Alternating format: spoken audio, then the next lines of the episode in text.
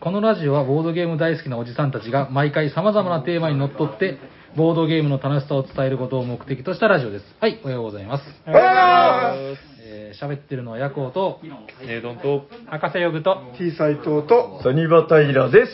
おしゃべりサニバボードゲーム大作戦会、だ始まっていきます。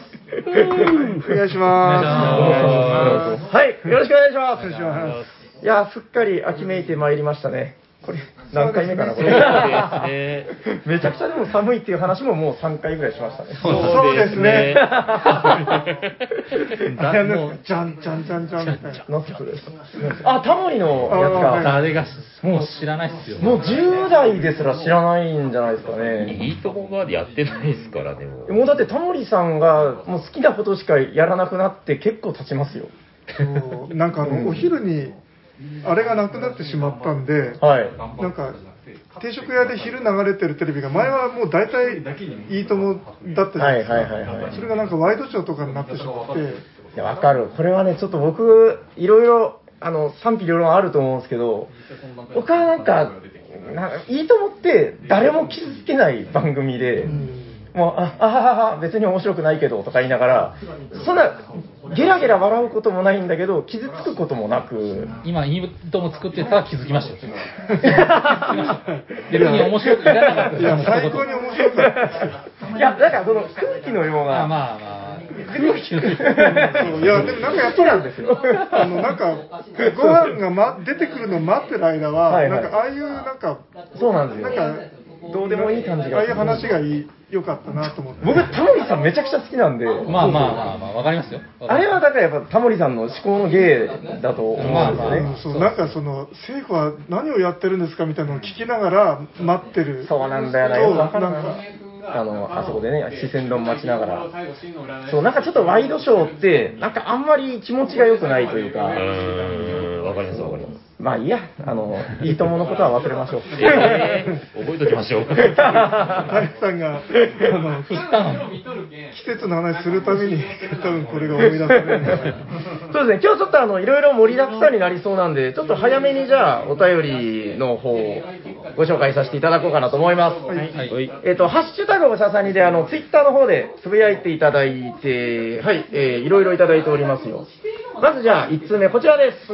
えー、おしゃさにネーム、モアイアンさんいただいております。ありがとうございますあり。がとうございまこれは間違いなく初お便りだと思います。モアイアンさん。はい、ありがとうございます。えっと、おしゃさに第282回を朝から聞きました。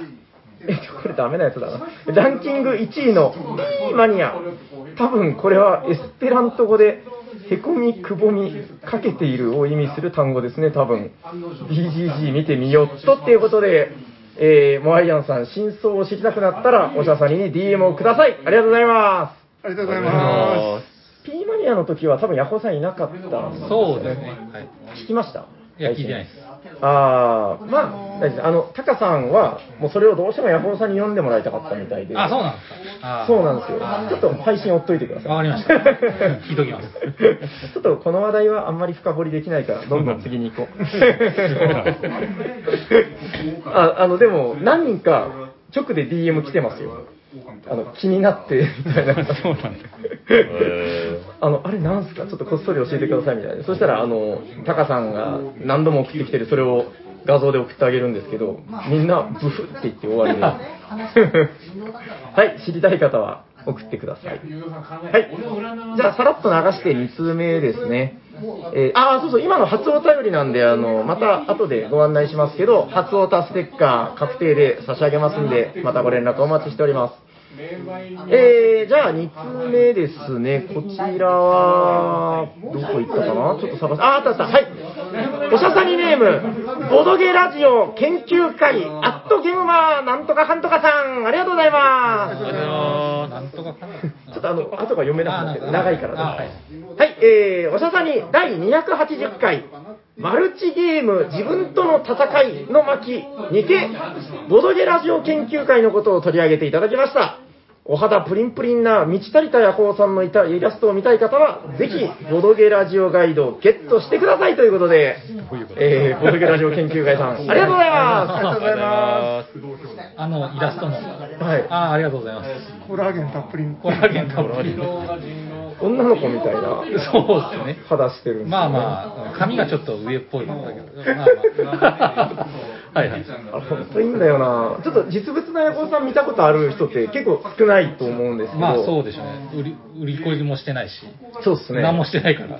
あの、ゲームマ会場で時々腰が痛いって言って、休憩に来るぐらいです人です。はいはい あのー一応だからご紹介しておきましょうか。あの、もうすぐゲームマですけど、まあその、ボドゲラジオ研究会さんという、あのーまあ、ブースでですね、えー、あの、ボードゲーム関連のポッドキャストとか、だから今ってポッドキャストだけじゃないのもいろいろあるみたいで、まあそういうのの、なんていうか、ムック本というか、そのすごい量みたいですよ、なんか、ちょっと聞いたけど、そのなんか、全編、やっぱり写真じゃちょっとまずいって方が多いんで、その似顔絵とかでご紹介されてるみたいで、じゃあ今ラジオがいっぱいあるってことなんですかね。そうそうそう、ちょっと詳しく、その番組数とかは聞いてないですけど、見開きペラで終わりとかではそんなことはない、はい、結構多分何十ページとかになってるんじゃないですか、ね。YouTube とかじゃなくて音声のやつ。ちょっとどこまでの区切りになってるかはわからないんですけど、かなり盛りだくさんっていう感じは、うん、なんとなく、はい、聞きまして、まあ、お肌プリンプリンな道谷大砲さんのイラストも見れますんで、僕だけじゃないですね。まあ一応、でも僕とか別になんか面白くない、もう普通だし、いやいや、斎藤さんは別人になってるんで。えー、見た い。ぜひ買ってください。はい。あの、多分面白いんじゃないかなと思います。はい。ということで、えーボドゲーラジオ研究会さん、ありがとうございます。ありがとうございます。えーと、続いてこちらはですね、結構俺探すのも大変でね。あ、ありました。はい。えー、こちら、えー、おしゃさりネーム、構造アット浜松さん、ありがとうございます。ありがとうごございまえーおしゃさに初回の方から順番に聞いていたので、今頃第254回を視聴ということでありがとうございます。ありがとうございます。最初から。時間かかったでしょうね。めちゃくちゃ長い。単純に多分254時間以上かかってると思そうですねね。やばいな、自分の声254時間聞きたくないですよね。病気になりそう。はい、えっと、今年のゲムマ大阪に行った時の、え？ってことは、3月ですかね ?2021 年3月のことかな？の、えーつぶやきを拾ってもらっていたのを今頃知りました。ちなみに、KOZO と書いて、構造と読みます。多分これね、僕、全く覚えてないけど、間違って読んでるんでしょうね。うん その説はすいませんでした。はい、ということで、えー、構造さん、ありがとうございありがますとうご。ざいまはい、これが多分あの、2通目のお便りになってると思うんで、まあ、おそらくそういうことなんじゃないかなと。そうですね、なんか、うーん、もうそろそろ、ちょっと進んじゃおうかな。えっと、じゃあ、お便りをもうご紹介しますんで、はい。その流れで読み終わったら僕に振っていただくような感じで、よろしいですか？はい。えーっとですね、じゃあ、あの、今日のテーマにぴったりなお便りこちらだよということで、はい。えー、おしゃさりネーム、カルメンマキ、いただいております。ありがとうございます。す。ありがとうございま来ましたよ、これ。ゲムマまで、残り1ヶ月。てんてんてんてん。そろそろ、1回目のゲムマ会が来る頃かなということで、あの、首をかしげてる絵文字でですね。ということで、本日のテーマを振っていただいてよろしいですか、横尾さん？はい。本日のテーマは何ですか、平さん？本日のテーマはこちらです皆さんゲームマーケット2021秋どんどんどんどんどんどんよろしくお願いしますキャッチフレーズは、わざわざ行こうでございます。はい。書いてある、確かに。確かに書いてある。これ僕ちょっと引っかかって何を言ってらっしゃるのかなと思って、あの、ちゃんと言われがあるようでなるほど、へこれどうかななんかあの、ちょっと額がある方ならなんか聞いたことがあるんじゃないでしょうかね。あの、なんか過去の、あるイベントでなんか使われていたキャッチフレーズらしいですよ。知ってるという方はいらっしゃいますか？GoTo の。キャンペーンとかで使われそうな感じですよね。おっと？さすがだな、ヤコウさん。全然違います。違うの？何かあげた あ、そしてさすがとか思っちゃった。探せないとこあ、どっか書いてあるんですえっと、結構冒頭の方に出てきてたんですけど、なんかね、過去の、なんだったかな、海洋堂かなんかの、海洋堂ってあの、フィギュアのとこじゃなかったかな。ええそうです、そうです、そうです。そうそうそうそう。うん、この大事なやつが全然探す。あ、だった、これこれ。えっと、ご挨拶ということで、あの、カタログの冒頭にあるんですけど、わざわざ行こうという今回のキャッチコピーは、ほら、合ってる合ってる。海洋堂ホビー館四万十？四万十川の四万十ですかね。がオープンした際に使われたものを、多分これはその四万十ってすごい、あの、田舎の方なんで、遠いけどってことなんですかね、おそらく。えー、当時使われたらしいです。このわざわざ行こうというキャッチコピーが。で、それをちゃんと海洋堂さんに許可をいただいて、今回使ってるということで、えー夏の感染爆発とも言える状況に比べればだいぶ落ち着いてきたけど、なんかやっぱちょっとこうみんな心に若干の心配を抱えてるみたい。な。まあそんな、まあ昨今ですが、えー、羽目を外すことないように、まあ気をつけながらですけど、えー軽やかにわざわざ行こうということで、なんか結構僕はちょっとこうグッとくるというか、これちょっと引っかかるキャッチコピーってやっぱいいですよね、なんかね。そうですね。いい。まあわかんないけど、いや、いいなと思いまして。はい。ということで、えっと、今回も一応日程とか基本情報からじゃあ軽くご紹介しておきます。はい。えー、イベント名がゲームマーケット2011、ん ?2021 秋。えー、会場が東京ビッグサイト西12ホール。これは一緒？去年と一緒？あ去年はあの、はい特設会場的なやつだったじゃないですか。あ去年と一昨年もですかね。工事途中だったからみたいな。そうでした？あの、オリムピックの。春からこれに戻ったのあ、か。オリムピックの。ああ、でもそうだったかもしれない春からも。春と一緒でしょ、これ。ああ、ですね。なんかそう言われてみればそんな気がする春行っ。てないからよくわかんないですけど。まあ言ってないですけど。そうですね。まあ、なぜその西12ホールで、えー期日、えー日程が2021年11月20日土曜日と21日日曜日。えー今回はなんか前回に続きってなるのかな？あの、時間が11時から開始で17時までということで、えー開催されるイベントでございます。国内最大規模のアナログゲームイベントだよと。今年もやってきましたね、ゲームマの時期が。そうですね。またこれになっちゃう？これまだ続くのかな？どうしましょうか？一応、まあ、じゃあ、私、あの、今日下調べいろいろやりましたんで、はい。じゃあまずはその、はい。えっ、と、カタログ会になるんですかね？軽くじゃあ、その、カタログ読み、まあ、ちょっと、いつもみたいに、すごい長くやってると、もうすごい長くなりますんで、はい。あの、私が下調べしたやつ、まあ、ちょっと気になってるっていうか、もう予約したみたいな。あじゃあ、平さんの予約状況を確認みたいな。そうですね。なんかそう言うとちょっとあれですけど。はい。えー、そのあたりをちょっとご紹介してから、えー、まあ、長崎からも行くんじゃないのかみたいな話をできればいいんじゃないかなとはい。思います。はい。えーっとですね、あ、ちなみに基本的な情報だけど、これ先に聞いていいのかな？えっと、今回、えっと、東京に行くのは、はーい。はい。2名、えー斉藤さんと平さん、はい、えー、私、サニバタイラと、えー、T 斎藤さんが。赤瀬さんとスネ夫トンさんは、あの、はい、長崎で応援しておりまあ私、ヤコウも同じでございま 行きません、行けません。す。行きたい。結構ね、今年は、だからもう、まあ、なかなか地方から難しいという話も、まだまだありましてね。す。はそうなんですよ。まあ、そんな中行ってくるので、まあ、あのーまあ、力いっぱい楽しんでこようかなと思っておりうます。ね、よろしくお願いします。お願い。えっ、と、そしたらそうだな、ちょっといくつか気になってるゲームをご紹介していこうかな。えっと、お一つ目はこちらでございます。てれてんこれからでいいのかな日本ツイクスト協会カードツイクストダーン！何それ。これが、これから来るのか。カード？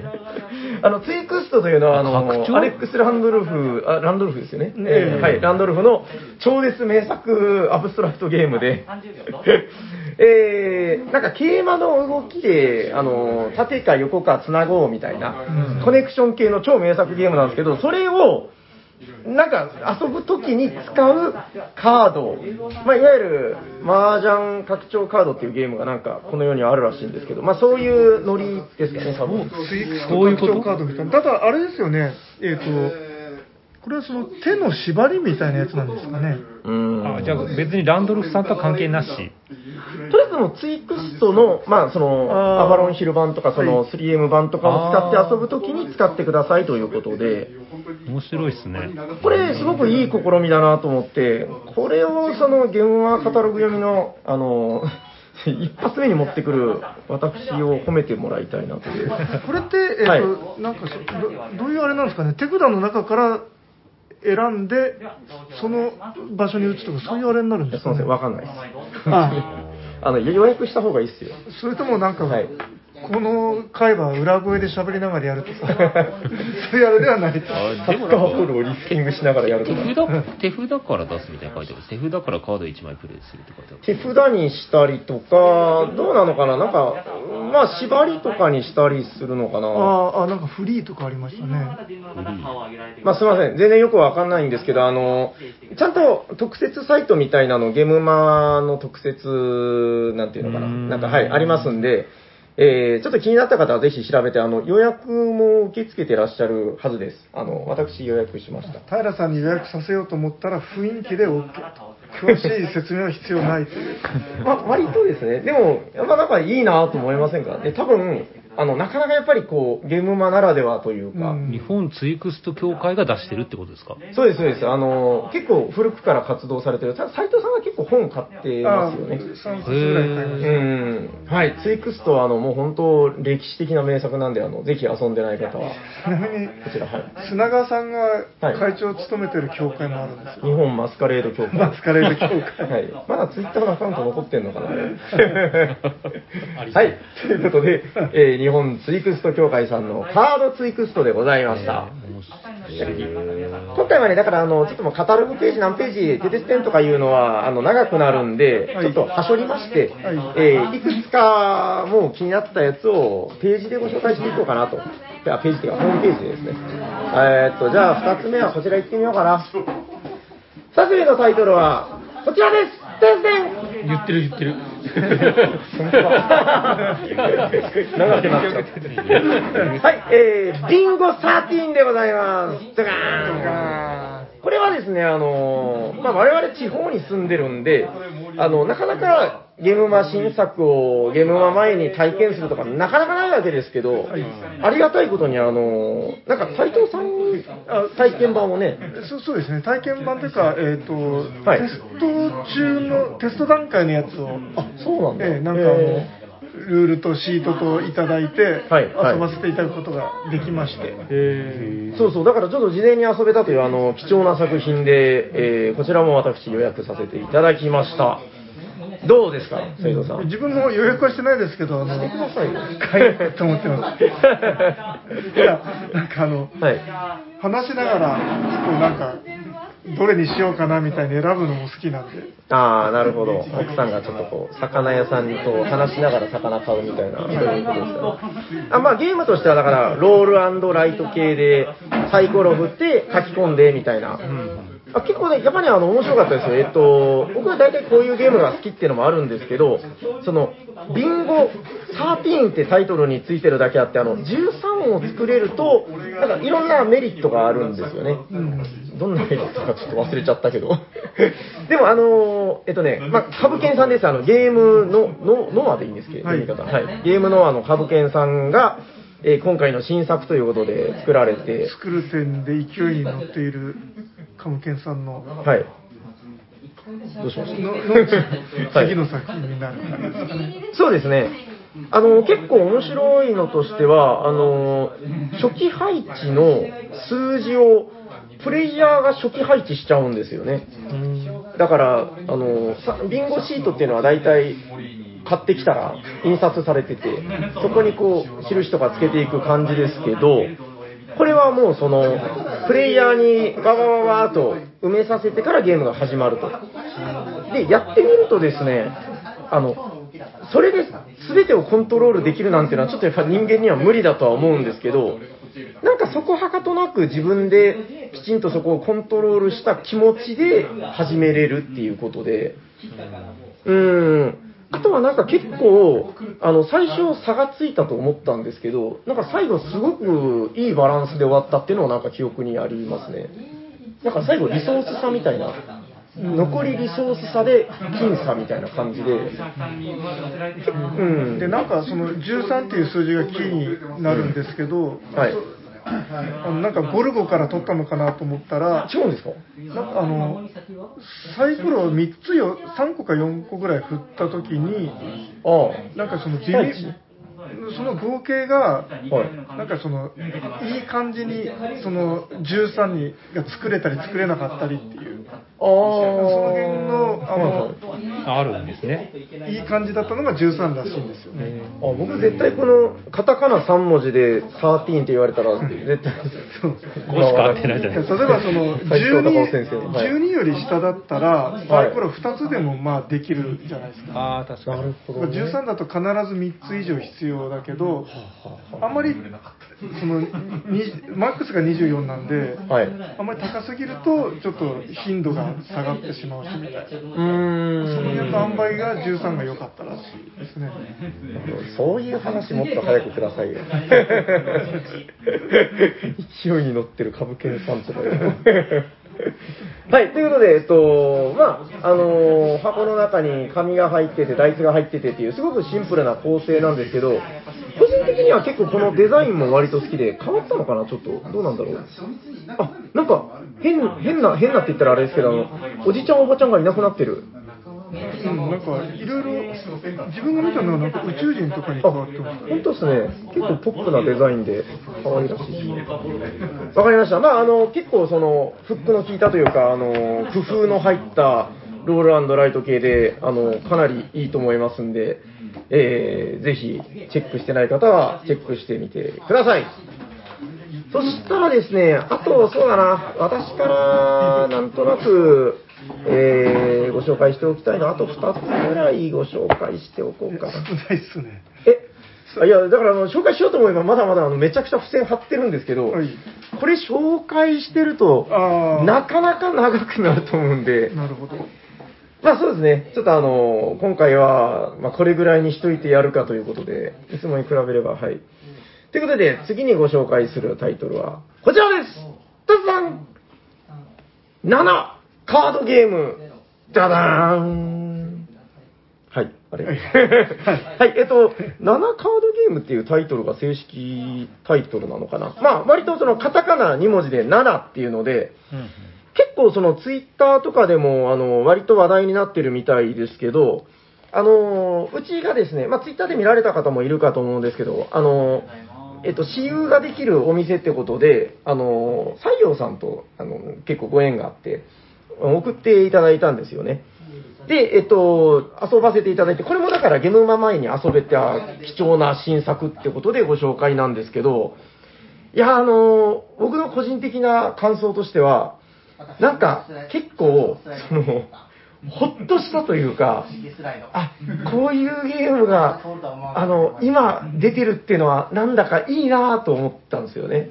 結構その、なんだろうな、まあ、記憶があって、その、カードの内内容をだんだんこう記憶しながら、えー同じ数字を3枚連続でめくれたらポイントになるみたいな、まあそういうゲームなんだけど、その、そのカードっていうのが各プレイヤー照準で並べていて、えー小さい数字から大きくなるように手元で並べてるので、大体推測ができるんだけど、なかなかこう、ルールの、あの、フックとして聞いてるのが、その人の持ってるカードの一番小さいのか一番大きいのしか、あの、公開してもらえないっていう、自分のも含めてですね。だから、このあたりの縛りの効いたシンプルなメモリー系というところで、なんかその、ついぞ、最近の現場ではあまりお目にかからなかったなっていう感じがしてて、なんか結構、一昔前のユーロゲームとかになんかあってもおかしくないようなテイストだなと思ったんですよね。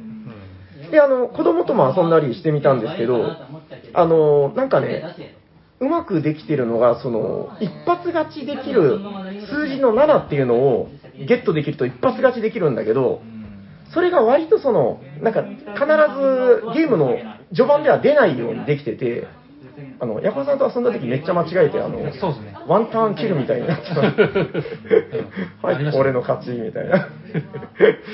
そあれ何これと思ったんだけど、まあ、ちゃんとやるとやっぱりきちんと、その、序盤、中盤、後半にもつれ込んでいく展開になってましたね、なんかね。そうですね。はい。そうなんですよ。まあ、これはあの、過去の、あの、おしゃさんにでも話してる僕の持論なんですけど、あの、結構、大人が真剣にやっても子供に負けれるゲームっていうのは僕はやっぱ貴重だなと思ってて、まあそういう意味で、あの、なんか昨今のゲームは新作にしては珍しく、なんかすごくいいなと思いました。これちょっとあの、アートとかも綺麗であの話題になってますけど、このなんかアートだけに惑わされずに、このなんか正統派のメモリーゲームっていうので、ぜひ手に取って遊んでもらえれば、これはいいんじゃないかなと。ぜひあの、子持ちの家庭とかでいっぱい使ってほしい感じですね。大人があの、今日5人でやるともう全然グダグダでしたね。まあ、なんせ記憶が、記憶が僕はもうダメなんで、覚えきれないんで。記憶系ですもんね。大人だ大人5人でやると、あの、しかも全員おじさんっていう、そうですねまあ、キツネさんが一番若いのかな。あれ、ここ開けたっけとか言って、2回ぐらい。そうそうそこはさっき見ましたよとか言われながら。そうそう。まあ、あの、そのあたりも、まあ、愛嬌というか、あの、まあ、すごくいいなという感じでした。まあ、結構話題になってるゲームなんで気になってる方も多いと思うんですけど、なるほど、確かにこれはいいぞということで、なんかすごいロングセラーになってもいいんじゃないかなという感じで、えー、私は気に入ったので、はい、気になった方ぜひ遊んでみてください。ということで、じゃあ、サニバタイラの、えー気になってるよのコーナー、最後の一作は、どれにしよっかな？まあ、こっちにしよっかな。一応予約したしな。じゃあ、最後の一つ、こちらです停戦占い残したりしてるけど。こっちにしよう。ごめんなさい。えでね、えーっとですね、これは予約できてないんだけど、えっと、ああ。ね、他や。サークル名どっちだったかな？あ、えっ、と、四等星さんのスタンピードっていう読み方でいいのかな？はい、スタンピードでございます。これね、ちょっと欲しいなと思って、えっ、と、なんか88個のダイスがテーブル上で暴走するオークションゲームっていうことで、ちょっとこの時点でなんかいいなと思ったんですけど、うんなんか、競りゲームらしいんですよ。結構この時点で結構なんか、まあ、最近っぽくないって言ったら失礼ですけど、割となんかね、古き良き感じもあるなと思って気になったんですけど、その、競り値っていうのが、やっぱオークションゲームって結構よく、その、いくらにしたらいいか分かんないとかなんかそういう話が結構ね、慣れてない方にはつきものだと思うんですけど、これがなんかその、ダイスの出目で決まるっていうことで、なんかそのあたり、あんまり聞いたことないなという感じですかね。一人21個ずつ、なんかダイスを受け取って、えーそれをこう、ブワーっと振って、えー何？合計値の中間の値が落落札額になるとか、まあそういうその、ダイスで、そのランダマイズされた数値で競りを行っていくっていう、ただその、えっとね、ダイスを振る個数を選べるらしいんですよ。だから何個振るみたいな。だからそのあたりで、結構その、何回もやっていくと期待値がこう、なんか平均値になっていくらしくて、ちょっとこのオリジナリティに溢れた、あとね、僕あの、ダイスの個数選ぶシステム好きなんですよ。あの、あのビンゴリノとかあるじゃないですか。なんかあれってこの、緩やかな選択肢というか、低い数値を出したかったら少なくして、高い数値出したかったらたくさん振るんで、ちゃんと考えてるんだけど、全然うまくいかないことも結構あって、なんかそのあたりの、うん、運を、こう、全部はコントロールできないみたいなところがなかなかいいんじゃないかなということで。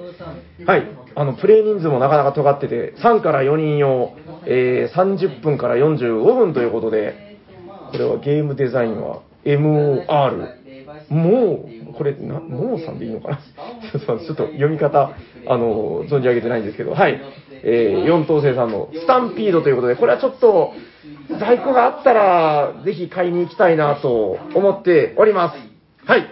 ということで、ちょっとあのーまあ、いつもに比べると短いですけど、え今回気になってるというか、もうあの、ほぼ全部私が買いに行こうと思ってるゲームマ新作のコーナーでした。ありがとうございます。ありがとうございます。ということで、ここからは、どうでしょう？なんか、どういうふうにしていったらいいですか？ねあえーっとはい。どどうしました？サイト注目先も、注目作もちょっとだけ喋って。いいんですか？大丈夫ですか？あなんか調べましょうか僕のブラインドタッチで。あ、いや、えっ、と、別に調べなくても。はい自分が、まあ、あの、有名、話題になってるんで有名作ですけど、はい、お願いします。えっ、と、あの、矢沢さんの、あもうありましたね。あ、えっと、豆とともに去りぬじゃない、違うよ。ボービズ・ビーンズ、はい、豆とともにあれですね。まも豆とともにある。全然喋れてない。どういうゲームかは、もう正直分かってないんですけど、はい。えっと、もうこのデザインに惹かれて、まあこれでも、かっこいいですねう。ん、なんか割とみんな買う枠に入ってる感じですよね。はい。はい。あの、僕の方が少し喋れると思うんで、あの、一応補足しとくんですけど、なんか、まあ、すごくざっくり言うと、あの、紙ペンテラミスティカって言われてるらしくて、へえなんだ。あの、紙ペンゲームにしてはもうすごいボリュームで、みたいな。まあ楽しみですね。で、あの長谷川鳥さんがそのアートされてて、まあ結構テストもされたっていう話を聞く機会があったんですけど、おっしゃってたのが、その、えっと、5種類か3種類かちょっとすみません。あの、正確な数字は忘れたんですけど、何種類もシートが入ってるんですよ。その、遊ぶための A シート、B シートみたいな。あ、4種類なんだ。で、この4種類っていうのが、全部別ゲーって言えるぐらい違うらしいんですよ。これもう別のゲームとして出せばいいんじゃないのみたいなことを言われてたっていう話で、まあ、かなりお得感があるんじゃないかなと思って、はい、あの私も予約してたので、えーもうあのここにブックマークというか、でそれから、はい、はい。あのまだあるんですか？面白いゲームばかり出すことで有名なオインクゲームズさんはい、の新作はい。の、、ありますよ。ええ。えーっと、すり替えダイヤ。はい。これは、これが結構今回のゲームまで来るん、来てるんじゃないのかなという。これは確かに面白そうだな、うんなんかどんなゲームですか？形がちょっとずつ全部違う大きさのダイヤがなんかいくつか場に出てて、それを、まあ、あの正体隠匿であの泥棒役を引いた人がみんなが目をつぶってる間にこっそり変えてでどどれがすり替えられたダイヤかをみんなで議論するっていう議論して当てるっていう。ただその議論の中に泥棒も混じってるのでなんかこのミスリードされないようにっていうそんなゲームらしいです。もうなんか動画でちょっと見ただけであそういうルールだ。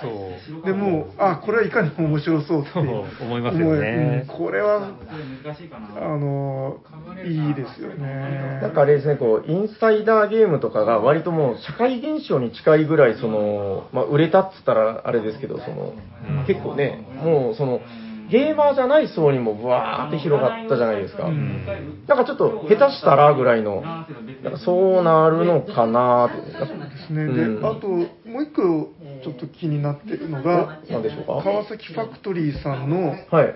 あのちょっとタイトル覚えてないんですけどひどい。ギャンブルゲーム7つのギャンブルゲームをやるっていうあー、あの、見ましたよ。えっと、川でそれ実は自分もちょっとあのネタとして考えてって考えてたんであやられたっていう感じなるほど。まあ、ゲームデザイナーならではですね。いやそのギャンブルゲーってあのお金をかければ違うんですけどお金をかけない場合になんていうかそのどれくらい本気になれるかみたいな、うん。要するに結構その気楽に全部お金ドーンってかけてそのもう勝ち負けが決まっちゃったり。するじゃないですか。取っとこうみたいな感覚がなくなる。それがあの複数のギャンブルゲームをまたいでやることで、うん。ちょっとここでは抑えてこうとか、ここで勝負しようみたいな、これか、セブン、カジノセブンスヘブンです。うんはい。あかっこいいな、なんか、そんな感じで。ねかあかっこいい。色使いがね、いい。チップをかけた7つのギャンブル、試練と書いてね、7つのオリジナルギャンブル、オリジナルギャンブル、へえ。うん、なんか確かにむやみに面白そう。なので、はい。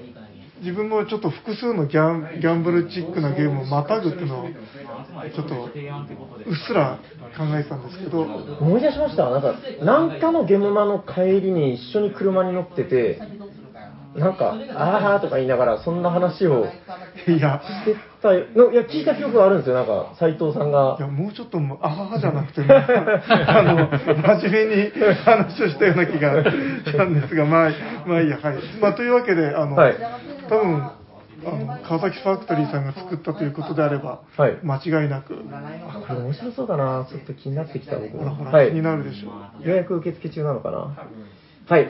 じゃあ大丈夫ですか？あはい。はい、ありがとうございます。もう大丈夫。あはい斎藤気になってるコーナーは以上です。はい、まだ調べきれてないんですけど、はい。わかりました。っていうのは以上です。じゃあ、ここからは、あの、タモリさんみたいな司会でおなじみのヤコウさんにマイクを渡して、え、僕ですか？あの、なんか、ここからいい感じにこう、タモリさんみたいにあ回していただいて。話。い。やまだお二人の話が。そうそう、うまいことあそうです。順番に、はい、お願いします。スネ夫さんはどうですか？えー、行かない、行かないんですけど、行かないんですけど、はい。新作をちょっと出させていただこうかなとあそうそう待ってました。思ってます。どんなゲームですか？えーっと、はい、少々待って。すごいなんか、あの、友達呼ぶコーナーに来た気持ちみたいな。なんかねミュージックステーションってえーその回し、平さんがやるかなと思って、いきなり僕に振られちゃったから。あ、僕ちょっとお便りされてあ、あ、発表できたんですか、これ。えーはい、あーこちらすごい新作になります。えー、きつねうどんチャーハン定食から、えー、多分君が部下だからおじさん公文を送るねを、えー、販売させていただき ちょっます。と何言ってるかよくわからない。はい、全くもってその通りでございます。はい。おじさんの概念がひどい。えーサザエさんみたいな髪型。はいまあ、今流行りのね、おじさん公文ってやつにちょっと乗っかって、販売してみようかなと思いまして。おあ、もうできてるんですね。カードも、はい、できててですね、あとはあの説明書とかサマリーとかもあるんですけど、あの、今日はあの収録当日実家から電話かかってきて、はあんた宛てに箱が届いてるわよって。あれ？プリントパックってとこが届いてるわよって。あの、はい、間違えて実家の方に送ってしまったんで、後日取りに行きます。あーあ、じゃあ、それはないと。ないです。今来てるんだ。あ、じゃあこの箱ではないんですかね？あ、いや、これは、あの、これはちゃんとしたやつです。サンプルはい。ただ、あの、この説明書とか、あサマリーとか、なるほど。役職カードってやつもあるんですけど、ちょっとそれが間違えて実家の方に届いてしまったんで、あ、あじゃあ全部は揃ってないんだ全部はちょっと今まだ揃ってないんですよ。なるほど、なるほど。はい。ほほで、えっ、と、あ、カード裏にもうおじさんと書いてあ、そう。カード裏におじさんとかですね。まあ、まあ、さっきも言った通り、おじさん公文。うん。あ、っていうか、これ、説明していいんですかあ、お願いします。はい。えっ、と、おじさん公文がちょっとテーマのゲームなんですけど、うん。あのーまあ、ちょっと背景のストーリーがですね、はい。あのープレイヤーの皆さんが勤めてる会社のパソコンが、うん。まあ、全部ウイルスに感染しましたよと。それは困る。困りますね。で、まあ、それで、えっ、と、どれが誰のメールアドレスかちょっとわからなくなりました。でも、仕事なんでどうしてもメールは送らないといけないんですよ。なるほど。なんで、頑張って、まあ、メールアドわかんないけど、予想して、自分の送りたいメールを送り先に送ろうっていう。それセキュリティガバガバすぎませんかね？ウイルウイルスに感染してるくせに、当てずっぽうに送る。いや、あの、ちょっと、セキュリティ関連にあまり予算が割けないと。なるほど。なるほど部外に、部外に社内のメールが出ても、まあもうしょうがないと。まあ、しょうがないごめん。なるほど。いい会社だ。はい。確かで、まあ、あの、このゲーム、その、さっき言ったんですけど、役職とあと公文カードっていうのがありまして。ゲーム開始時に役職カードっていうのを配るんですよね。うんちょっとこれ、招待陰徳っぽいゲームになってまして、うん。それぞれ役職にその誰に、どの役職に自分のメールを送りたいとかうん、どういう内容のメールを送りたいっていうのが書いてあるんですよ。で、でまあゲーム開始時に役職カードの1人1枚ずつ配って、これ非公開なんですけど、で、さらにその公文カードっていうのを一緒に配るんですよね。うん。これちょっと公文カードなんですけど、それぞれ数字とあと文章が書かれてるんですよね。文章と言っていいものか。文章と言っていいのがちょっと怪しいですけど、僕の目にフーっていうのが見えたんですけど。あふふ風もありますね。あ、あげないといけないんだ、これ。あのーまあ、公文カードっていうのがいくつか種類がちょっとありまして、はい。あの、まあ、トランプのスートみたいなもんですよね。おじさん公文っていう種類のカードと、ビジネス公文っていう種類のカード、あとパリピ公文っていう種類のカードが、それぞれあって、まあ、それぞれにあと数字と、まあ、さっき言った文章が書かれてまして、これを集めて、ああ、い 今ちょっと斎藤さんが開いたんですけど、ウイルスカードって、これ、あの、単に数字がでかいだけのカードではあるんですよね。へえ。こういうのを織り交ぜて、その役職が指定した役職に、まあ、作ったこ、作り、作った公文を渡すことで点数が初めて獲得できるんですよ。うん、う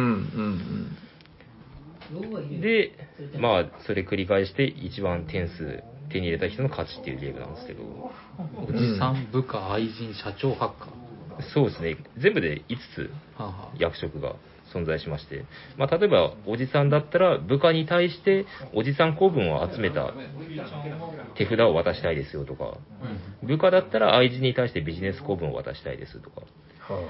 愛人はおじさんにパリピ公文を渡したいですよ。うん、うん。それぞれ決まってるんですね。部下の送信先は愛人なんですね。あ、そうなんですよ。本当だ、どういう関係、この人たち？一応、あの、部署が書かれてるんですね。営業部営業部だったり、総務部だったりするんですよ。愛人も仕事してんだ、ちゃんと。愛人も仕事してるんです。誰が愛人かちょっとわかんないんですけど。まあ、そうそんなこと言われても。これテストプレイさせてもらったけど、あの、部下って女の子だったんですね。あ、そうなんですよ。自分も今そこが、ねいろいろ意外な感じが。僕の脳内ではなんかマスオさんみたいな人を想像してたんですけど。あ、実ははい、女の子だったそうなんだ。あそりゃ嫌がるわ。もう部下も嫌だ、それはおじさん公文くらいだら。はいはい。まあ一応その、えっ、と、それぞれ送りたい公文が決まってるってさっき言ったんですけど、その、手札で公文を作るんですけど、どうやって作るかっていうと、はい。公文の山札っていうのが、まあ、ゲーム開始にこう出来上がるんですけど、うんそこから1枚引いて1枚それを繰り返していくんですが、その、公文の作り方のルールっていうのがちょっと決まってまして、あの、例えばなんですけど、カード、手札が基本4枚なんですよ。え。うん。例えば、ちょっとすみません、適当に出しますけど、えー、おじさん公文の3と、えー、ビジネス公文の2、あと、えーパリピ公文の1、まあ、あとついでに、えー、おじさん公文の2、はは。まあ、これが手札だったとします。そしたら、えっ、と、おじさん公文の2、おじさん公文の3、ビジネス公文の2、パリピ公文の1ってあるんですけど、この手札の中で、一番数字の合計が多い種類がその公文になります。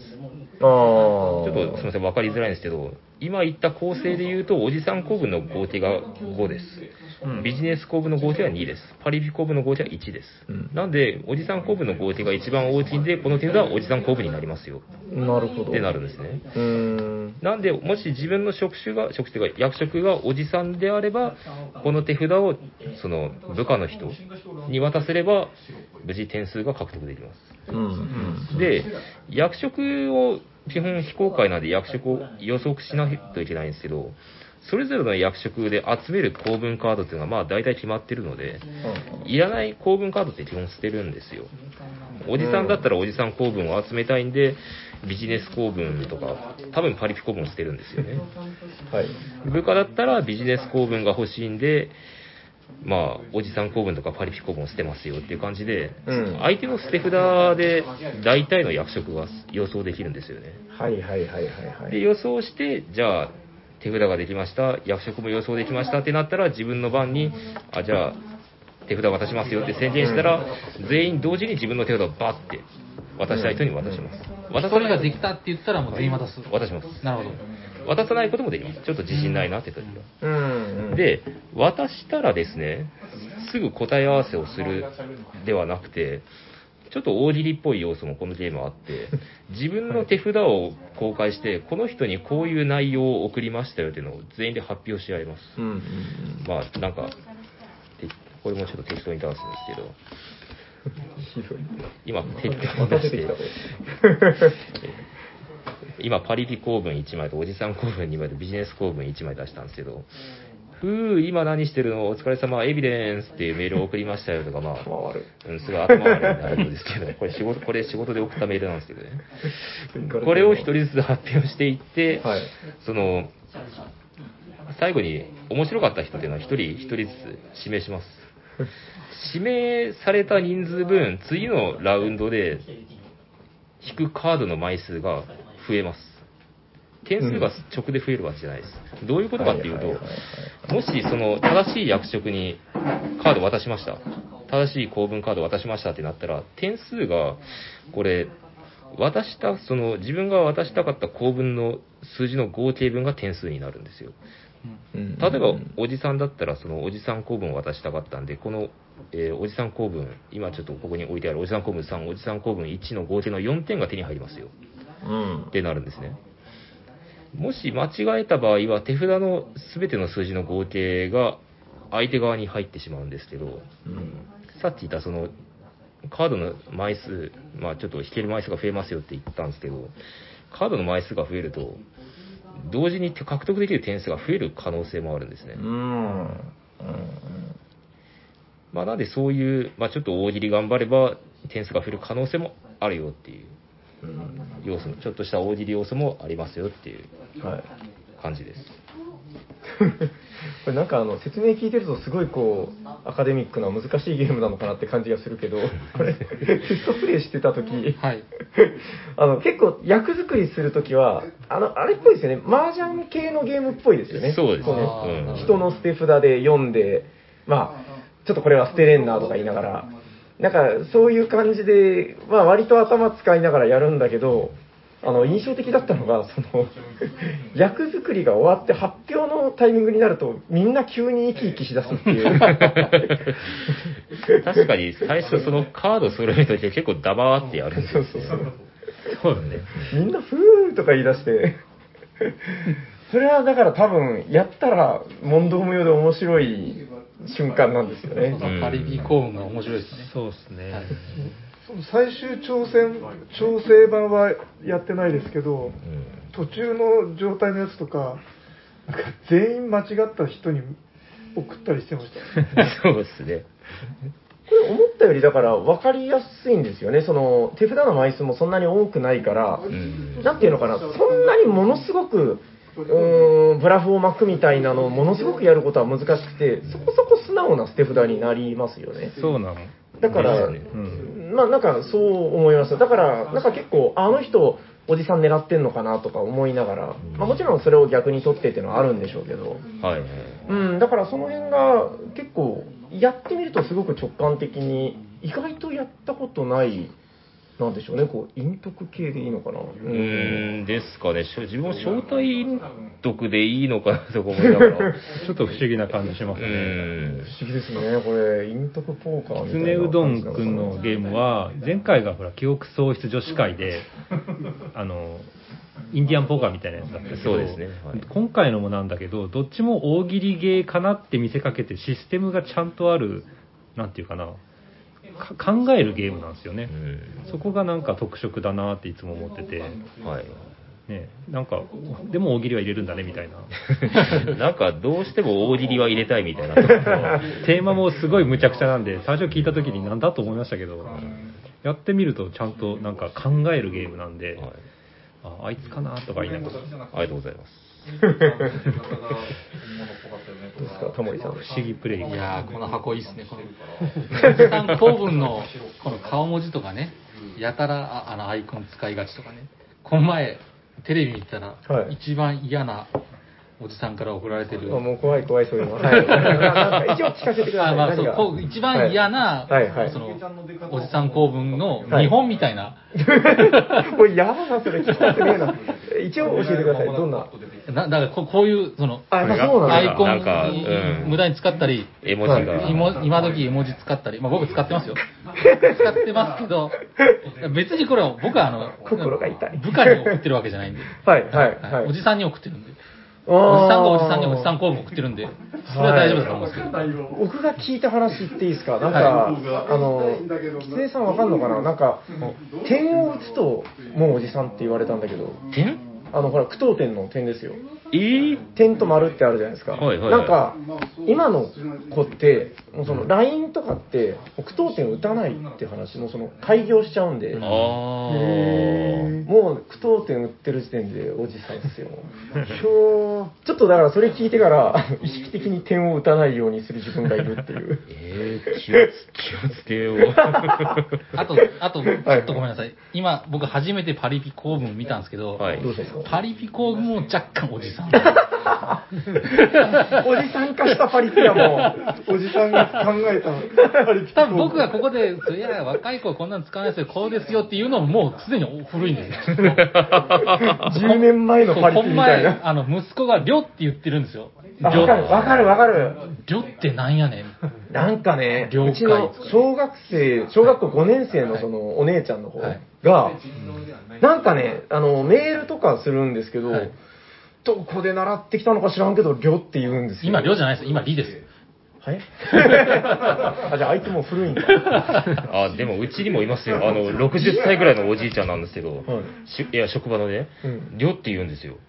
え、そのメールとかで？いや、あの、口頭で？口頭で言います。それはどうかと思それいますよ。はおじさん 公文ですね、もう。難しいな。えー、りってなんやねん。り、今、りらしいです。えマジですか？え文章でもそのひらがな一文字でり。り、り、りって何？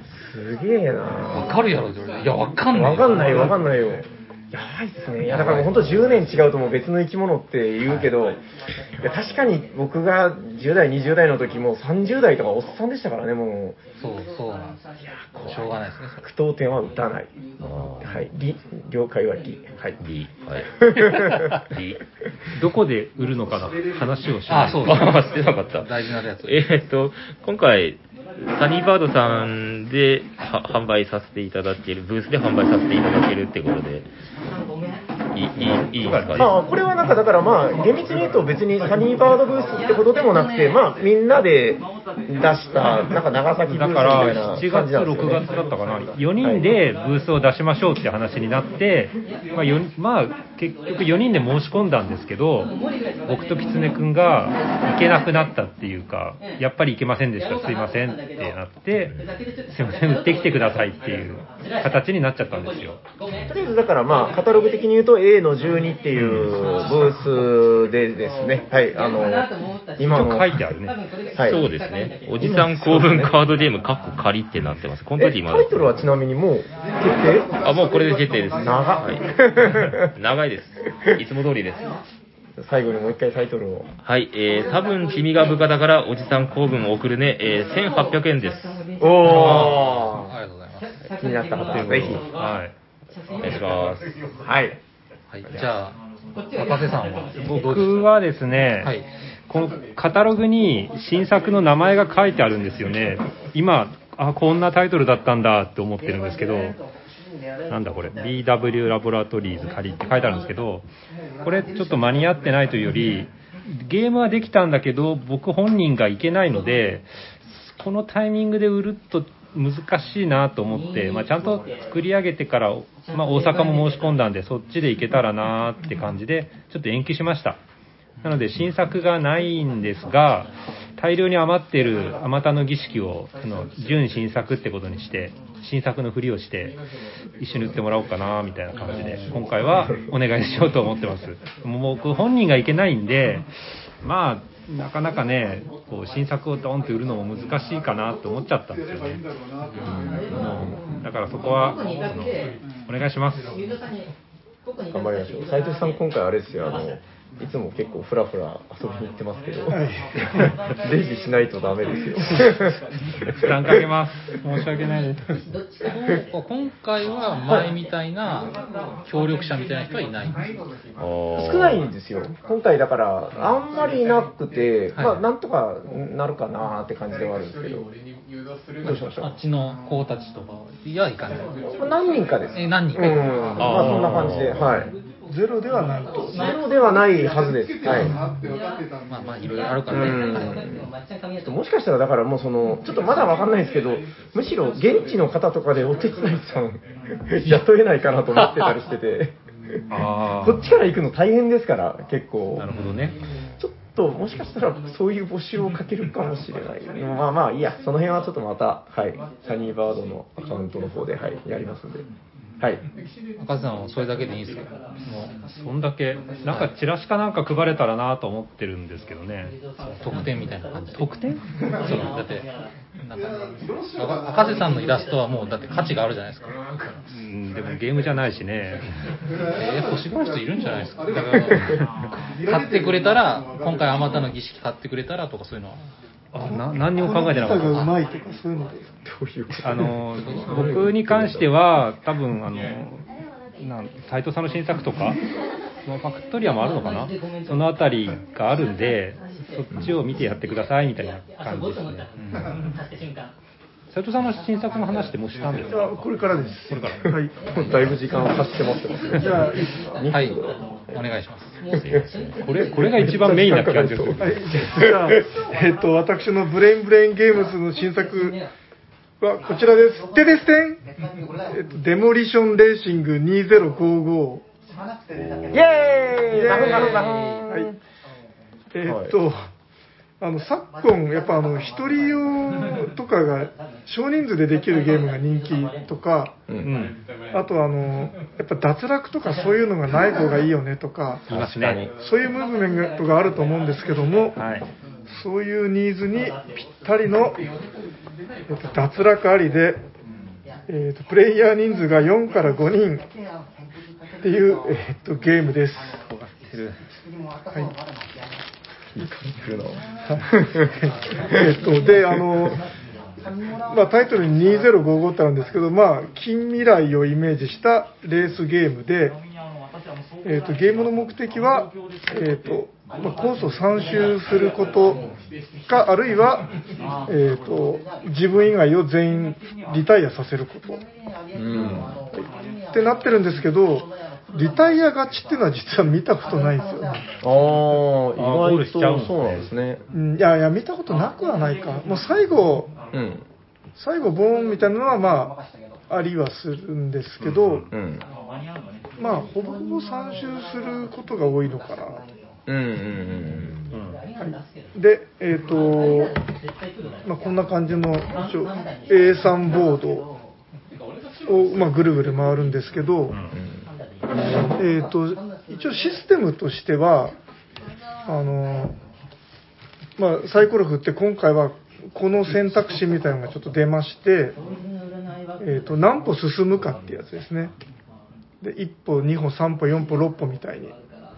で、これは、えっ、と、手番順に、じゃあ俺は6歩だとか、3歩だっていうのを選択していくんですけど、うん。親の人がこのうちのどれか1個に爆弾を仕掛けてて、爆弾付きの選択肢を選んでしまうと、うん。今回はその進めないどころか、3ダメージを食らってしまうと。で、まあ、それでダメージが蓄積すると、その車がボーンとなって脱落してしまう。はい。ですから、まあ、親が爆弾を仕掛けてないような選択肢を選ばないといけないと。うーん。なんか今並んでるので言うと、あの、6歩移動っていうのが一番強いけど、こんな強い選択肢には爆弾が仕掛けてるんじゃないだろうかみたいなことを思うってことですよね。そうですねはいうん。で、えっ、まあとわ、かりやすい。選択肢を、まあ、親の左隣から順番に選んでって、うん一番余ったやつを親が最後に選ぶんですよね。うん。ですから、糸がもう透けて見えてしまうような感じになると、まあ、例えばその一番歩数が多い6歩のやつがどうせそれだろうみたいなのが見えてしまうと、それが残って最後に親の人が自分で取らないといけない。ですから、まあ、その辺の意図をあのどのように隠すか、あるいはあえて、その、なんていうか、見え目でいくかみたいな、そういうジレンマを味わいながらやっていくと。で、えっ、と、えっ、と、あと、えっ、と、そうですね、車があの、えっ、と、個人ボードがありまして、えで、えっ、と、車が全部で6種類。で、えっ、と、それぞれあの特徴がありますので、あの、速いけど脆いとか、遅いけど丈夫とか、うん。あるいは、あの、ターボ機能がついてるとか、あの、ギザギザがついてて、あの、触れると、触った車にダメージとか、まあ、いろんな特色がある車が用意されてますので、まあ、どれを選んで挑戦するかみたいな、っうん。ていう感じのゲームですかね。で、えっ、と、イラストが、えっ、と、ファクトリアの、あるいはグラバーの赤瀬さんそこ。そこ。っていう、トリックと怪人ですよ。あ、アトリスト怪人の元版の、はい。麻雀もですよ。あ、そうですね。まあ、実は、それ以来ですかね。そうですね。麻雀拡張カードして、トリックと改善して、はい、それ以来。突然斉藤さんから絵を描いてくれって言われて。いやいや、僕で僕でいいんですか？突然でもないですけどね。はい。っていう感じのゲームです。なるほど。これ、あの、すいません、全然ゲーム性と関係ないけど、あの、ギザギザマシンっていう名前、なんか、さっき、あの、おじさん構文が僕の頭にまだ残ってて、ギザギザマシンって、やばいなと思って。あ おじさん。でも2055年ですから、もう一周回って多分新しくなってますよ。そっか、なるほど。はい。ギザギザマシン。マシンもあれですから。言ってしまえば。まあ確かに。これでもすごくなんかその、まあ言ったら心理戦のゲームなんですよね、こう。そうめちゃくちゃシンプルな読み合いで。心理戦ゲームなんで、そこがいい。はい。なんか上に乗ったら何でしたっけ？相手を連れて行くとかでしたっけ？あ、そうですね。あの、いわゆるあの、ウミガメ。ウミガメの島とか、はいあと、キャメル、うん。キャメラップキ。ャメルクラッチじゃなくて、アメリカンダメも。キャメルアップブタくんとか。みたいに、あの、他の車があるマスに止まったら、まあ、上に乗っかって、で、その乗っかったまま下の車に運んでもらうというシステムがうん入ってますね。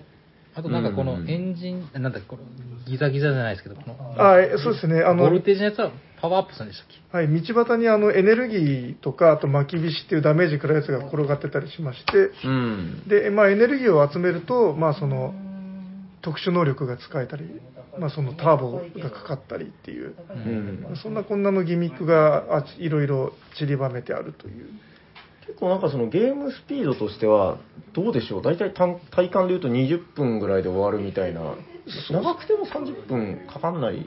うん、結構あの展開によってまちまちでああそそうなんだの他の車に乗って運んでもらうっていうのが噛み合うと、ああ。一気にこうドドドドっとあのうん回ってしまうこともあるので、うんすごくあっさり終わることも実はあるんです、めちゃくちゃ早い時もありますよね。ただなんかその、最初の方のテストプレイから見てたんで、結構その最新版やった感じの感触で言うと、その、20分とか25分とか、まあ、結構短いあのスピード感でバーって終わる割に、結構このエネルギーがものすごく気持ちよく溜まることが結構あるんで、なんかこの成長のスピード感みたいなのは、すごく気持ちよくなってるなというか。そうですねエネルギーあ前最初の方とかちょっと渋かったんで全然溜まんなかったですね。そうですね そこはあのどんどんあの緩くっていうかどんどん溜まる系にうん。しましたこれ気持ちいいですね。なんか結構だから、マシンごとの個性というか、なんかね、エネルギーが溜まったら、なんか急にこう、バックファイヤーで、後ろの人を燃やしたりとか、ロマンがある。トゲがちょっ乗びてダメージ量が上がったりとか、なんかそういうあたりがやっぱ楽しげで、ですね。であのやっぱ他の車にうまく乗って便乗すると、あのまあいいんですけどあの割とそのキャメルアップとか、まあ、ウミガメとかもダイス目でそんなに狙えないじゃないですかうんたまたま乗るたまたま乗るって感じなんですけど、ああ、なるほど。これは結構狙えてそこがあの見えてますからね。各プレイヤーの数字の選択が、その上に乗りたいとか、このエネエナジーボール欲しいとか、ここに、このマスには止まりたくないっていうのがあるから、すごいこう選択するときに、あいつは行き行きたいだろうなとか、こう透けて見えてくるじゃないですか。うん。だからこう、運じゃないんですよね、これ。かなりこう、そうですね読み合いっていうかその辺のあの思惑がこうんの交差するように一応そう、仕掛けてる上手っていうだなって思います。いやいやっていう感じですかねなんか最後しょんぼりした。もっと自信を。自信を まあ、えっ、と面、白いじゃないですか、これ。うん。ねそんな感じでさいあのこれあの輪っかにコースが輪っかになって3周するんですけど、ん。最初はすごろくみたいに一本道にしてたりとかそうでしたよね。したんですよね。でまあ三周輪っかになってる方があの乗るっていうのがよく起きやすいなとか。う、ん。そんな感じの調整をしてますねうん。これどうなんですかね？私有とかは考えてないんですか？私有はそうですね、うん、今回は考えてないですね。そうですね。まあちょっと、あのーゲームマ会場で現物は見れると思いますんで、ちょっとこれ気になった方は、あの、なるほどなって、もうなんか、仕掛けを見れば結構面白さがわかりやすいゲームだと思うんで、ぜひちょっと見に来てほしい感はありますね。なんか、うーん、なんだろうな。ちょっとなんか、やればすぐわかるんですけどね。ああ、なるほどね、みたいな。ねうん。この辺りが、結構、なんかストレートにうん面白さが伝わりやすいゲームだなと、個人的には思ったんですけど、どうでしょうかね。はい。はい。まあ、あの、予約とかも受け付けてますので、お、なんだって？ぜひよろしくお願いいたします。折り目正しい。そうですね。まあ、予約数とか見て持ってくるようちょっとこれ。ね僕すごい気になったんですけど、はい斉藤さんいつもあの、あんまりこう、なんていうか、テーマとかフレーバーをはい書かないじゃないですか、説明書とかはいはいはいもっと書いてよっていつも僕言うんですけど、え今回説明書見せてもらったら、なんかストーリーが書いてあるんですよ。はいすごい。あとあの、設定みたいなのも、このマシンのところに一つ一つ書いてあって、え、これ斉藤さん自分で考えたんですかって思ったんですけど。まあ考えたんですけど、でもなんか、割とちょっと、あの、おじさんになっちゃったかなっていう感じは若干、また？それは、それはいいんですよ。あの、うん、ちょっと、あの、デモリションマンって知ってます？映画。おーおーおーいやわかんないし僕見てないけど、まあわかります。シルバーシルベスター・スタローンの、まあ、なんかうん B 級 SF で、あ、SF なんだ。えそういうのあるんですけど、あの、なんか冷凍保存されてた男が、未来の世界で復活して、ああ、そういう話なんですね。見たことあるかも。で、未来の世界ではなんか、もう暴力とかなくなってるんですよ。うーん。で、それが1980年ぐらいの男がヒュッとそこに登場したら、すごいあの、暴力的な男がなんか蘇ったみたいな。ミスターバイオレンスみたいな。へで、それがフレーバーに割とごっちゃに入ってしまってー。ます。なるほど。で、デモリションっつうのはちなみに暴力？えっと、破壊的って意味。破壊的？へえ、一つ賢くなった。あれ言わないんですか？あ、SDJ ですか？ああ、そうそう。はいはい。通称。そう。あの、なんかゲームの略称を SDJ にしようって最初思ってて、はい。SDJ2055 にしようと思ってたんですけど、まあなんかちょっと単純に紛らわしいなってちょっと思い始めて、だからやめたんですよ人の迷惑になることはちょっと控えめにしておこうと思って、説明書に残ってます。あ説明書だけにはちょっとその、あの、香りを残しておきましなるほど。た。はい。いや大丈夫ですー、か？かっこいい。はい、いや、斎藤の新作は SDJ って言いますって言うと、ちょっとバッシングを受ける可能性もあるなと思って。途中でひよったね。はい。はい、えっ、と、以上です。ゲーム名もう一回ぐらい言っとったはいらいいんじゃないです、えっ、と、デモリションレーシング2055です。か。はい。ありがとうございます。ありがとうございます。大丈夫ですよね。そうですね。はい。はい。ということで、えっと、ゲームマーケット2021秋、わざわざ行こうということで、えー、まあ我々、我々ってっても、まあ僕と斉藤さんなんですけど、えー、A の12ぐらいの、はい、ブースで、えー、お待ちぐらしておりま。いではないですす。ぴったり。間違ってないですよね。はい。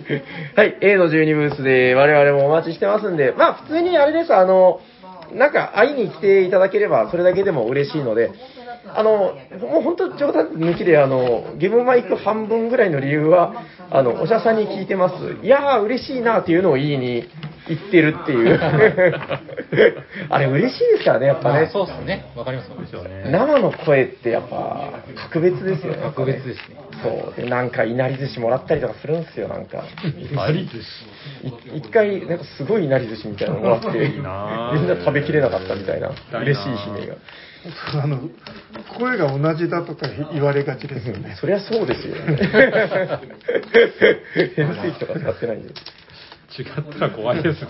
そうですね。まあ、って感じで、あのーまあ、普通になんか遊びに来ていただければいいかなと思いますんで、えーまあ、どうかな、ゲームマー会もう一回やるかどうかちょっとまだわかんないですけど、まあ、とりあえず、えーゲームマー2021秋でお会いしましょうみたいな感じで大丈夫ですかね。はい。はい、ありがとうございます。はい、本日は、えー国内最大規模のアナログゲームイベント、ゲームマーケット2021秋、わざわざ行こうの会でした。ありがとうございます。じゃあ次のコーナー行きましょうか。はいとはいえもう時間が時間なんで。はい。じゃあ、まあ行きましょう。行きましょう。はい。あ、もうお便りやめます？どちらでも、じゃあもう、さっとよ。さっとさっとはいさっとはい。はいじゃあそうですね、でも、さっといくぐらいお。便りのコーナー行きまーす。今日もお便りが来ております。えー、はい、3通読みさせていただきます。はい。えーおしゃさにメンバーの皆さん、こんにちは。こんにちは。第277回怖い話の巻、拝聴しました。なるほど。えーボドゲ界での失敗談で飲み物を倒すというお話が出ていましたが、私の中ではまさにそれがボドメドボドゲカフェでの第一の恐怖です。えーお店によっては、ドリンクホルダーや蓋がないグラスで飲み物を飲み物を提供されていることがありますが、うん。飲み物を倒して大惨事にならないかヒヤヒヤし、ボドゲに集中できないため、そういったお店では全く喉が渇いてもな、あ乾いてなくても飲み物が出た途端にガブ飲みします。えしかし、一気飲みをしてしまうと、お腹の弱い私は第二の恐怖、え腹痛がおと訪れるリスクが高まります。えーボドゲの中の兆兆候と長丸はあほどほどにしないと、えー同卓のうん方々にご迷惑をおかけするため、万が一倒しても、被害が最小限になる量とお腹を壊さない量のリソースコントロールがなかなか難しいです。おしゃさんの皆さんはそういった悩みはないでしょうか良い解釈法が、あ、解決法があれば、ぜひ教えてくださいということで、えっ、と、ネロさんですね。ありがとうございます。ありがとうございます。はい。これはですね、片栗粉を食べていくと、あの、あれが硬くなるって言いますんで、片栗粉を食べていただいて、聞いたことないですか？聞いたことない。あ、そうなんだ。はい。絶対嘘。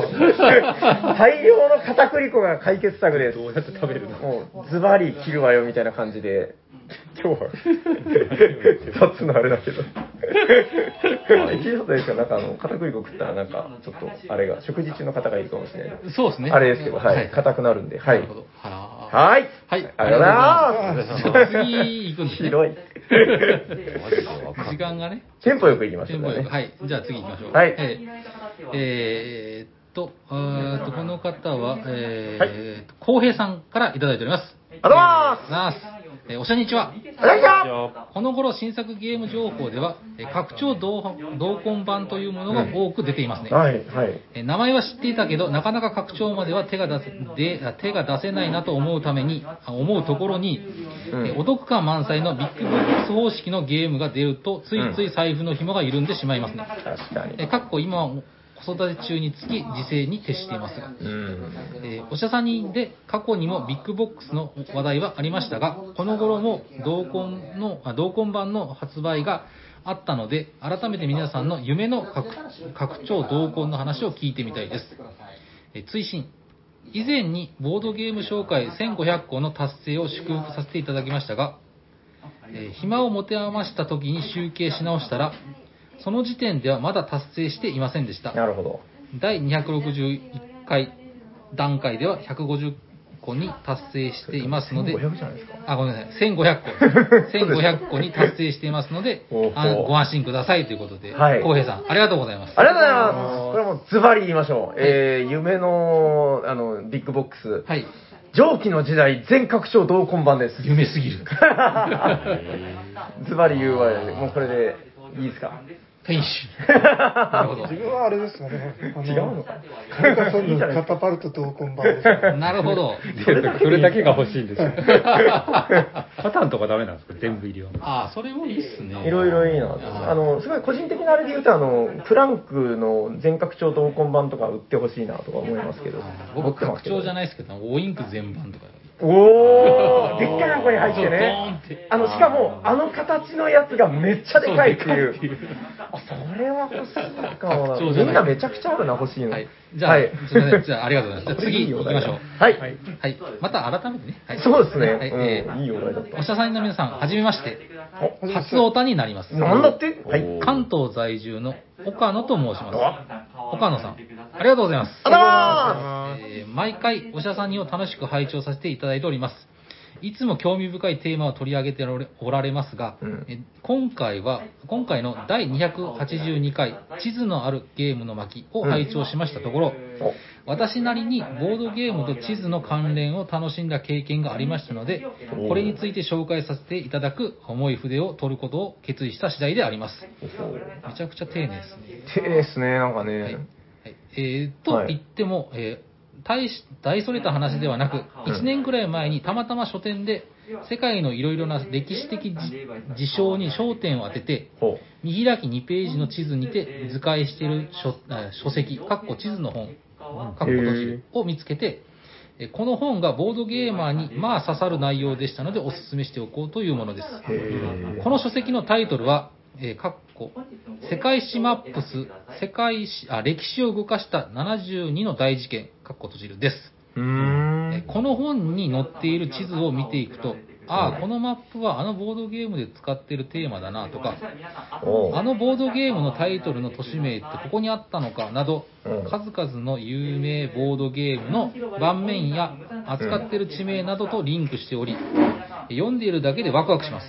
また、この本は地図に合わせて人、物流、技術の流れや事件や戦争の起こった順序なども図解しており、中にはボードゲームのプレイ展開とマッチしているものはあマッチしているものもあって、うん。えーこのボードゲームの扱っている歴史的背景にちょっとだけ詳しくなれるというななれること受け合いです。おえーこの本で取り上げているタイトルをいくつか挙げてみます。はい聞いただけであんなゲームやこんなゲームが想像つくかと思います。うん。えーシルクロード、うん。バイキング、うん。大航海時代、あカリブの海賊、あ。産業革命。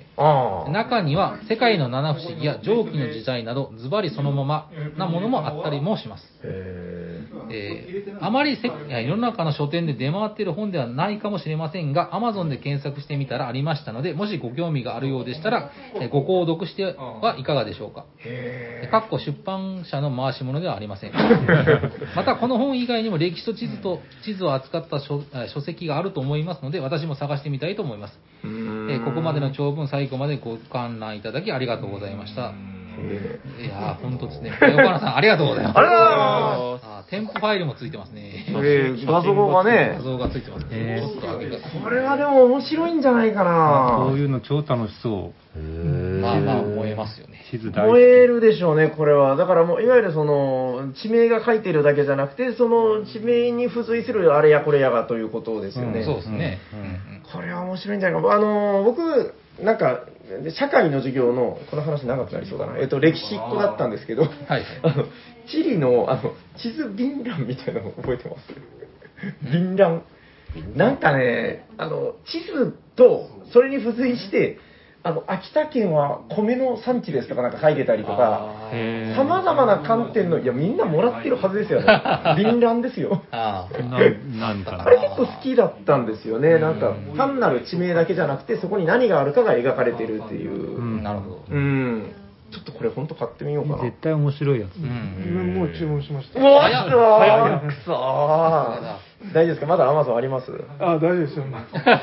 すごい、すごいなこれでも絶対面白いですよね。なんかポチポチしようなと思ったら、もう注文してた。はい、話聞いてないなと思ったら、これちょっと読んですごい面白かったら、もしかしたらちょっとこれで一本喋ったりとかできるかもしれないですね。はいはいはい。この地図から来るのはこのゲームです、テレステンみたいなことを言いながら。もしかしたらファンタジーとかってうん、地図から始まってるんじゃないかなって、前も話しましたよね。そうですね。はいうん。地図ってワクワクするんですよね。指輪のあの作者の人はい。とかはなんかあの中津国の地図を書いてあ、もうその妄想で。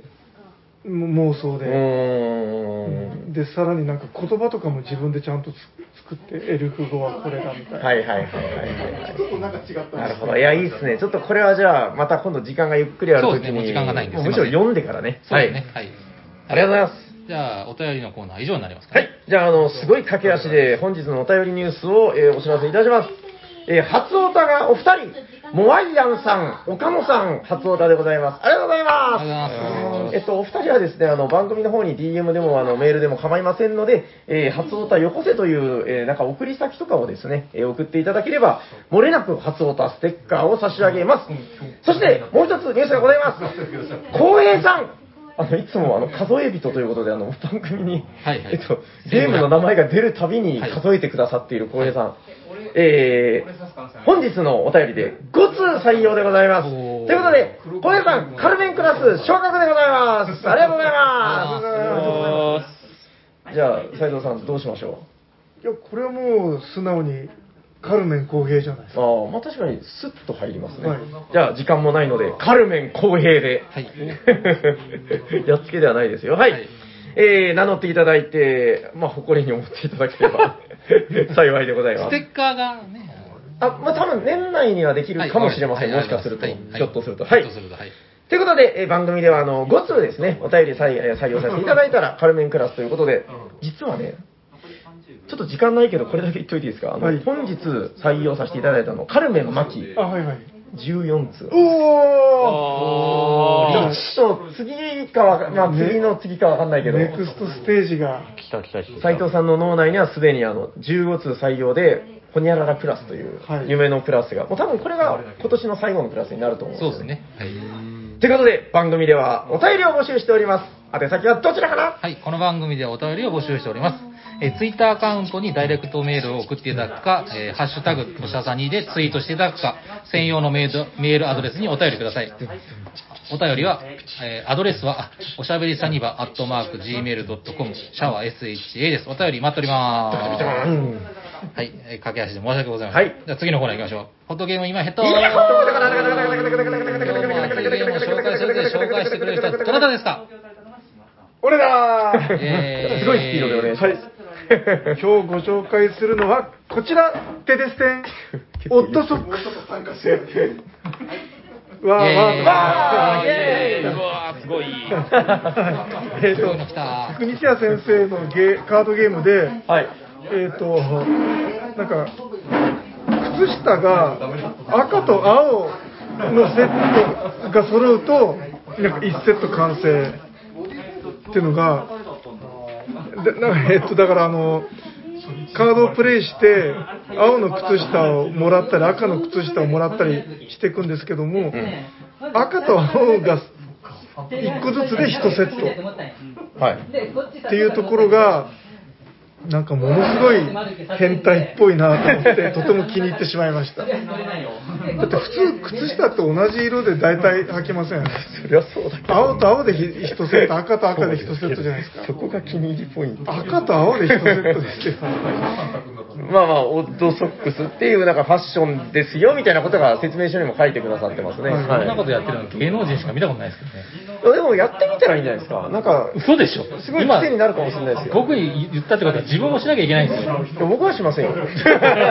人に言っといて。で。もあのあの微妙なオッドソックスはよくやってます。あの、はい。どっちも黒なんだけどあよく見ると違う誰が見るんですか？全然ゲームの魅力伝わってないけど大丈夫大丈夫です。で、えっとゲーム的にはもう非常にシンプルなんですよね、ええあの全員があの手番順にカードを1枚ずつプレイして一番大きい数字を出した人が青い靴下、はい。低い数字を出した人が赤い靴下を、まあ獲得すると。はい。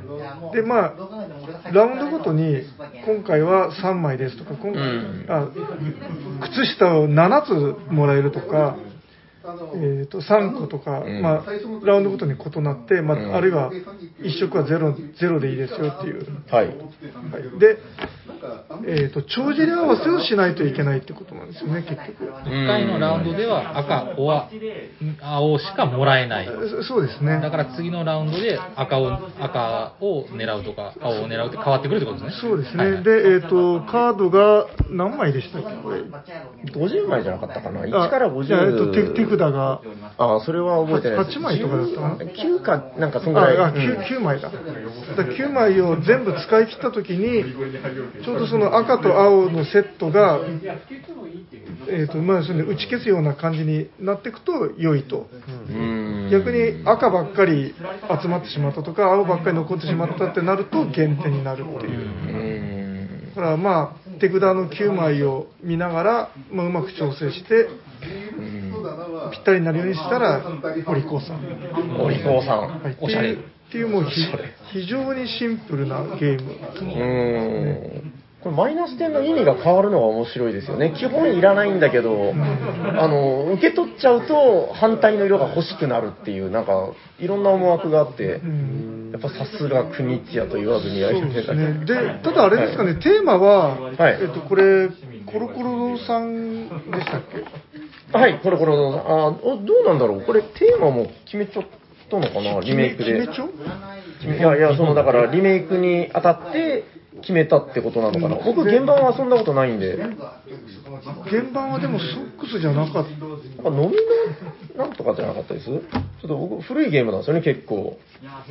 うんでまあ、その昔のゲームを、あの、コロコロ堂さんがうんリメイクしたやつ。ね、よくね、ここに目をつけたなという。はい。このその赤と青の靴下を揃えるって変態性は一体国津屋さんなのかコロコロ堂さんなのかってところはあどうなんだ気になるところではありますがそうですね。僕なんかすごく軽いながらもちゃんと考えどころがあって面白かったですね、これはね、さすがに。はい、すごいスピード感だったけど。はい えっと以上夫あ なんかこうホットドッグって言っちゃいい説になるんですよいやいや。